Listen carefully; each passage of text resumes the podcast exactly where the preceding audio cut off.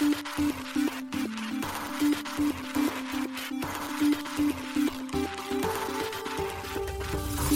しい経済ニュース。この番組では現当社のメディア新しい経済がブロックチェーン仮想通貨フィンテックに関する日々のニュース解説を平日毎日音声コンテンツでお届けしています。そして新しい経済ではブロックチェーン仮想通貨に関するニュース解説記事やインタビュー記事学習記事などのたくさんのコンテンツを掲載しております。ぜひ新しいひらがな経済漢字で検索してメディアもチェックしてください。そして LINE 公式アカウントではメディアの更新情報を配信しております。LINE 公式アカウントにもぜひご登録ください。この番組は株式会社フィナンシェの提供でお送りします。フィナンシェはスポーツチームやエンタメプロジェクト DAO などのトークンを購入して支援ができる新しいクラウドファンディングサービスです。サッカー J リーグ野球バスケなどのプロスポーツチームをはじめ映画やアイドルインフルエンサーなど100以上のプロジェクトのトークンがフィナンシェで購入できますさらにトークン購入者はプロジェクトに応じたキャンペーンの参加や NFT などの特典もぜひ iOS や Android でフィナンシェのスマホアプリを入れて新たな応援体験を味わってください。あなたの夢がみんなの財産になるフィナンシェ。現当社新しい経済編集部の大津賀です。高橋です。はい、本日は6月の5日月曜日です。今日のニュースいきましょう。寿司トップ NFT マーケティング SARS トークングラフマーケター本格リリース。ビットフライヤーにザ・サンドボックス上場へ。暗号資産取引所への保険保証限度額が約672億円に、シカゴのエバータスが、ブラジル大手暗号資産取引所メルカドビットコイン決済機関ライセンス取得、アメリカ米ドルステーブルコイン USDC イーサ L2 アービトラムにネイティブ対応へ、ソラナ上の DEX オルカ新バージョン公開、スタークネットに L3 の EVM 構築を目指すカカロット、プレシードで資金調達完了、ピタリックも出資参加、日本プロ野球独立リーグ、日本海リーグ、フィナンシェでトークン発行。一つ目のニュースは、寿司トップ NFT マーケティング SARS トークングラフマーケター本格リリースというニュースです。寿司トップマーケティングが NFT マーケティング SARS トークングラフマーケターの本格リリースを6月5日発表しました。トークングラフマーケターは寿司トップの独自技術 NFT ショットにより NFT をアカウントレスで受け取れるリンクを企業担当者が発行し NFT を取得したユーザーのロイヤリティを可視化するシステムのことです。このシステムにより企業は簡単に NFT マーケティングが実行でき新たな顧客とのタッチポイントを想像できるとのことです。また NFT を取得したユーザーのロイヤリティの可視化についてですが、メルマガ購読、イベント参加、商品購買など異なる媒体へそれぞれ NFT を配布したとして、NFT であればユーザーがどの NFT を保有しているかがわかるため、従来は難しかった異なる性質の媒体のアクティビティについてロイヤリティが可視化できるとのことです。また、トークングラフマーケターでは NFT 所有履歴からロイヤリティの高い顧客のウォレットアドレスに対し NFT のエアドロップを通知付きで送ることにより個人情報を収集せず1対1のコミュニケーションを行うことが可能にもなるとのことです。さらにトークングラフマーケター導入企業には寿司トップのスタッフが伴走型コンサルにて支援をするといいます。システム活用による NFT マーケティングの支援のほか、企業の Web3 ビジネスプロデュースに伴走するサービスが付帯するとのことです。なお、トークングラフマーケターによる NFT は基本プランで月10万個まで発行可能で、アスターネットワークを使用。その他チェーンを利用する場合は、大相談とのことです。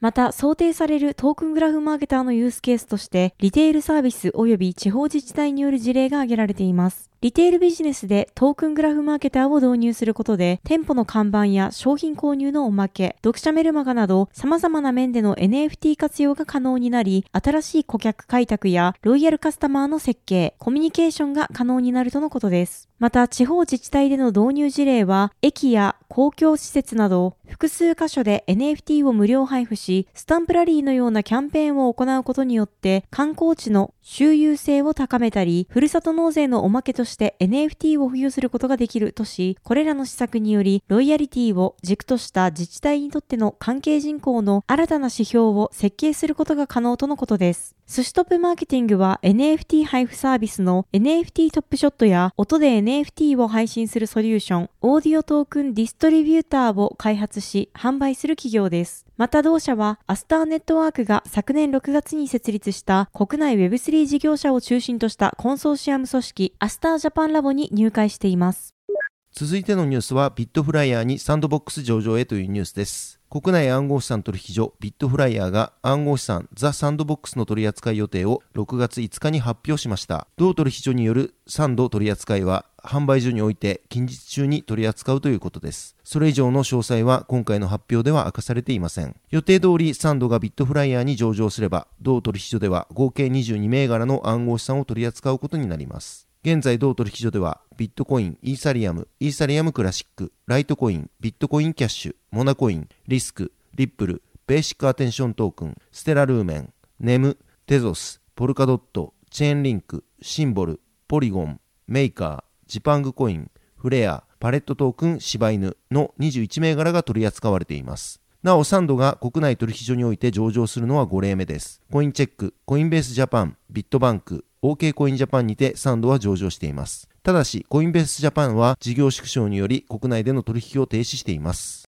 続いてのニュースは暗号資産取引所への保険保証限度額が約672億円にシカゴのエバータスがというニュースです。ロンドンに拠点を置く保険企業のアーチインシュアランスインターナショナルがシカゴ拠点の暗号資産保険企業のエバータスに対しカストディアンや取引所に対する単一保険契約の保証限度額を4億2000万ドル日本円にして約672.5億円に引き上げることを許可しました。なお、エバータスはアーチの代理として暗号資産に関する保険を発行する権限を得ている企業です。この動きは破綻した暗号資産取引所の FTX によってダメージを受けた暗号資産業界にとって大きな後押しとなり、業界を悩ませているハッキングや盗難に対する懸念を和らげることに一役買いそうです。なお、エバータスによれば、現在保険で保護されている世界の暗号資産は全体の2、3%に過ぎないといいます。このように暗号資産に関する保険加入数が少ない状況のため、業界は危険な状態にさらされ、イノベーションが阻害されているとエバータスは指摘しています。同社 CEO の J. グダンスキ氏は、この劇的な保証限度額の増加は暗号資産空間が成熟し正しい方向に向かっていることを紛れもなく示すものだと述べています。また、グダンスキ氏はロイターに対し、これは一つの保険会社から承認される単一で最大の保険であると語り、その他多くのプレスリリースに書かれている5億ドルや10億ドルなどと書かれているものは、実際には複数の保険会社が契約を結ぶ必要があるプログラムだと指摘しています。なお、今回、保証限度額が引き上げられた4億2000万ドルの保険は、カストディアンが保有する秘密鍵の盗難に関わる犯罪関連の保険に適用されます。ちなみに、エバータスの従来の単一保険限度額は500万ドル、日本円にして約7億円でした。カストディアンの例としては、コインベースやバイナンスが挙げられています。エバータスは世界的な保険市場、ロイズ・オブ・ロンドンから保険契約締結の権限を移譲された企業であるカバーホルダーです。国際的な保険会社が暗号資産などの複雑なリスクを評価または引き受けるために信頼する専門技術または地域の知識を持っています。なお、同社は昨年2月、ロイズ・オブ・ロンドンに参加しました。カバーホルダーとなったことにより、エバータスは、ロイズのシンジケートメンバーの一つであるアーチ社の代理として、暗号資産に関する保険を発行する権限を得ています。アーチキャピタルグループの参加であるアーチ社は、この記事に関するコメントを拒否しています。また、エバータスのグダンスキ CEO によれば、アーチ社はエバータスに対し、最大2億ドルのマイニングハードウェアに対する保険を提供することも許可しているとのことで、これはマイニングハードウェアに関する単一保険としては、最大の保証額であるといいます。なお、この保険はマイナーが火災や洪水、その他の自然現象による被害からマイニングマシンを守るために使用する財産保険とのことです。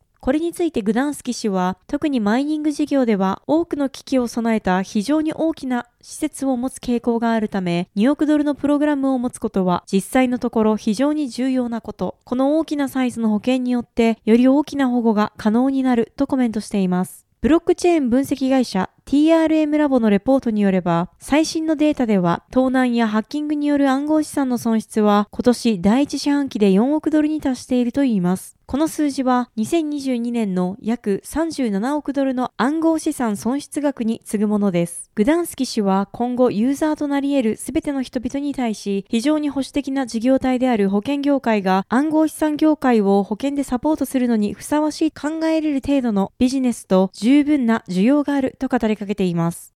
続いてのニュースは、ブラジル大手暗号資産取引所メルカドビットコイン決済機関ライセンス取得というニュースです。ラテンアメリカ最大級の暗号資産取引所であるメルカドビットコインがブラジル中央銀行から決済機関として認可されたと地元紙のグローバルエコノミコが6月2日報じました。この許可を受けメルカドビットコインはブラジルにおいて暗号資産に関する決済事業及びデジタルバンキングソリューションの MBPay を開始するといいます。MBPay ではデジタル債券投資、ステーキング、その他の金融取引などの取引所で保有する暗号資産を利用した特定のデジタルバンキングサービスをブラジルユーザー向けに提供するといいます。また、メルカドビットコインは今後数ヶ月の間に自社発行の暗号資産決済カードを販売する予定とのことです。メルカドビットコインの親会社である 2TM グループの取締役会長兼 CEO であるロベルト・ダニョーニ氏は、ブラジル中央銀行の承認は私たちにとって非常に重要なステップだ。これにより私たちは事業の拡大を続け、顧客により良いサービスを提供できるようになるとコメントしています。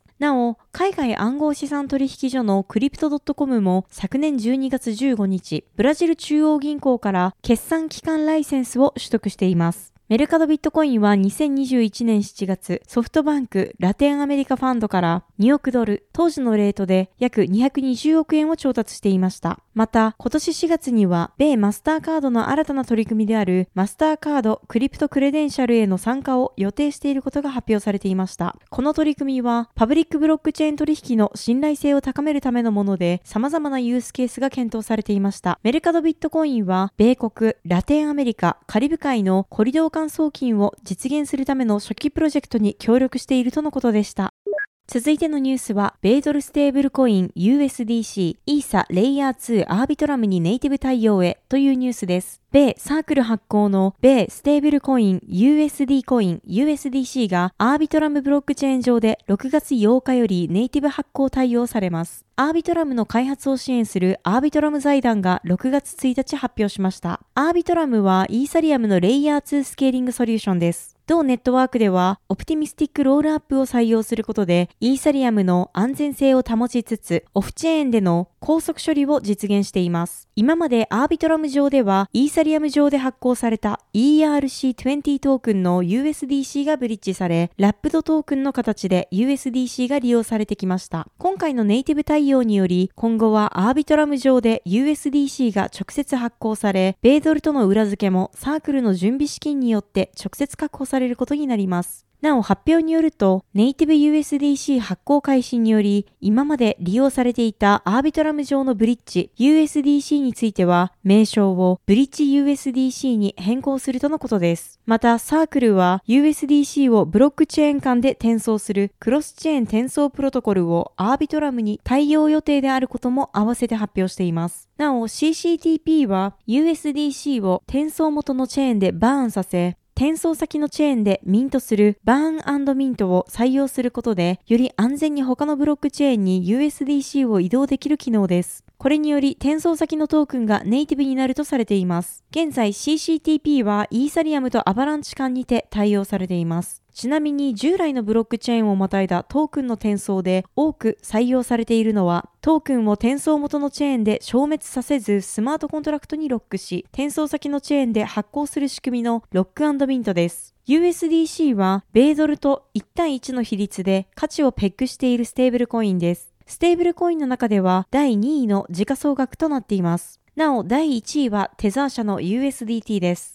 USDC は現状でイーサリアム、ソラナ、アルゴランド、アバランチ、ヘデラ、トロン、ステラ、フローの8つのブロックチェーンにおいてネイティブサポートされています。ちなみに、ポリゴンについてはブリッジトークンで現状ネイティブサポートされていないとサークルのサイトに記載があります。また、コスモスネットワークのエコシステムにおいても、トークン発行プロトコルのノーブルを介して、ネイティブ対応する予定が3月に発表されています。なお、アービトラムにおいて前述したロールアップとは、元となるブロックチェーンのセキュリティなどを活用しながら、ガス代やネットワークの混雑解消を図るスケーリング技術のことです。アービトラムが採用するオプティミスティックロールアップでは、正当性の検証方法をレイヤー1に提出されるデータは全て正当なものであるという楽観的な前提に基づいて検証を行う手法にてスケーラビリティを確保しています。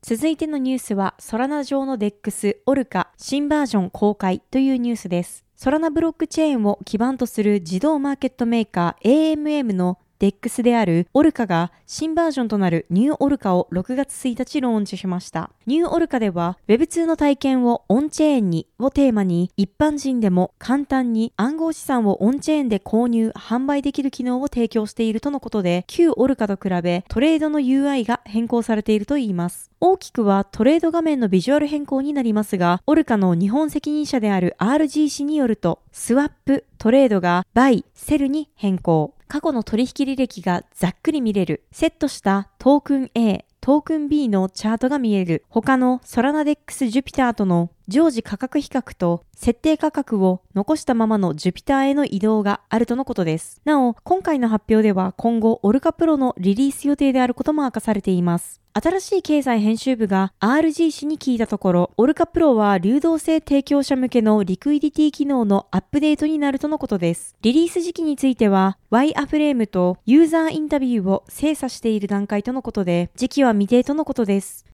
続いてのニュースは、スタークネットにレイヤー3の EVM 構築目指すカカロットがプレシードで資金調達、リタリックも出資参加というニュースです。カカロット GKEVM の開発を進めるカカロットラボがプレシードラウンドによる資金調達完了と正式に法人化したことを6月1日発表しました。具体的な調達額は不明ですが、イーサリアムの共同創業者であるビタリック・ブテリン氏やハードウェアウォレットなど提供のレジャー共同創業者であるニコラス・バッカ氏、イーサリアムのレイヤー2スケーリングソリューション開発のスタークウェア、暗号化の難問に取り組むベンチャースタジオ、ラムダクラスなど多くの投資家からカカロットは資金を集めたといいます。カカロット ZKEVM はスタークウェア開発のスタークネット上に EVM 環境を構築するプロジェクトです。スタークウェア開発のプログラム言語、カイロによって書かれているとのことです。なお、スタークネットは GK ロールアップを活用したイーサリアムのレイヤー2スケーリングソリューションです。GK ロールアップとは暗号技術を利用した証明技術、ゼロ知識証明活用のロールアップのことです。ロールアップは元となるブロックチェーンのセキュリティなどを活用しながらガス代やネットワークの混雑解消を図るスケーリングソリューションです。カカロットラボのフェーズ1の目的は、カカロット ZKEVM をスタークネットに導入し、同ネットワーク上で開発者が EVM 互換の DAPS をシームレスに構築、展開できるようにすることだといいます。そしてフェーズ2では、スタークネットのフルノードでシーケンサーであるマダラとの統合によりガスコストの軽減と TPS を高めるレイヤー3の GKEVM を構築することを目指しています。なお、カカロット GKEVM は今年2023年の夏の終わりをめどにテストネットをリリースする予定とのことです。続いてのニュースは日本海リーグがフィナンシェでトークン発行というニュースです。トークン発行型クラウドファンディングサービスフィナンシェが日本プロ野球独立リーグ日本海リーグのトークン新規発行及び販売開始を6月2日に発表しました。日本海リーグは日本国内の独立リーグにおいて15年以上の歴史を持つ富山 GRN サンダーバーズと石川ミリオンスターズの2球団がタッグを組み2023年よりスタートした新リーグです。なお、国内独立リーグには日本プロ野球 NPB へ選手を輩出する機能があり、同2球団は創設以来32名を NPB に輩出してきた実績があります。そこで日本海リーグはプロアスリートの育成と選手の日本海リーグへの参戦機会を作り、北陸スポーツを盛り上げるため、トレーニング施設北陸ベースボールベースの設立を目指しているとのことです。なお、この北陸ベースボールの設立を目指す北陸ベースボールベースプロジェクトとは、選手たちと北陸スポーツを応援するサポーターやファン、支援者が共同で地域一体型の屋内トレーニング施設の設立を目指すプロジェクトとなっています。今回、フィナンシェ上で発行されるトークンは NLB トークンとして販売されるということです。NLB トークン購入者は特典として、コミュニティ運営の一部に携われる投票企画への参加や、参加型イベントへの招待、特典抽選への応募などの権利が得られます。投票はトークン保有数に応じて投票数が多くなる仕組みや保有しているトークン数の割合によって抽選特典の当選確率が変動する仕組みとなっています。なお一定のトークンを保有しているサポーターには限定の特典も提供されます。NLB トークン初回販売は6月2日17時から開始しており、6月30日19時まで実施される予定です。なお、NLB トークンの販売メニューは、1万ポイントから100万ポイントで購入できるコースが6つあります。100万ポイントで購入できる支援コースのみ数量制限があり、残り一口となっています。購入者には購入ポイント分のトークンが付与されるほか、投票企画及び抽選特典への参加特典の参加、特典の体験、練習見学券、推し選手の NPB 入り時の記念 NFT が付与されます。また、販売コースによっては、監督質問会への参加券、北陸ベースボールベースプレスポンサー、北陸ベースボールベース完成レセプション招待、ネット中継で CM 配信などが付与される特典があります。なお、フィナンシェポイントは、フィナンシェプラットフォーム上でのみ使用できるポイントのことで、1ポイント1円で購入ができます。また、NLB トークン及びフィナンシェで発行されているコミュニティトークンについては、金融商品取引法上の有価証券ではなく、資金決済法上の暗号資産でもないということです。はい、本日のニュースは以上となります。このように私たち新しい経済編集部では、ブロックチェーン暗号資産に関するニュースを平日毎日ラジオで配信をしております。本日ご紹介したニュースはすべてサイトの方に上がっております。ぜひサイトの方も見に来てください。新しいひらがな、経済漢字で検索して見に来ていただければと思います。それでは本日はありがとうございました。ありがとうございました。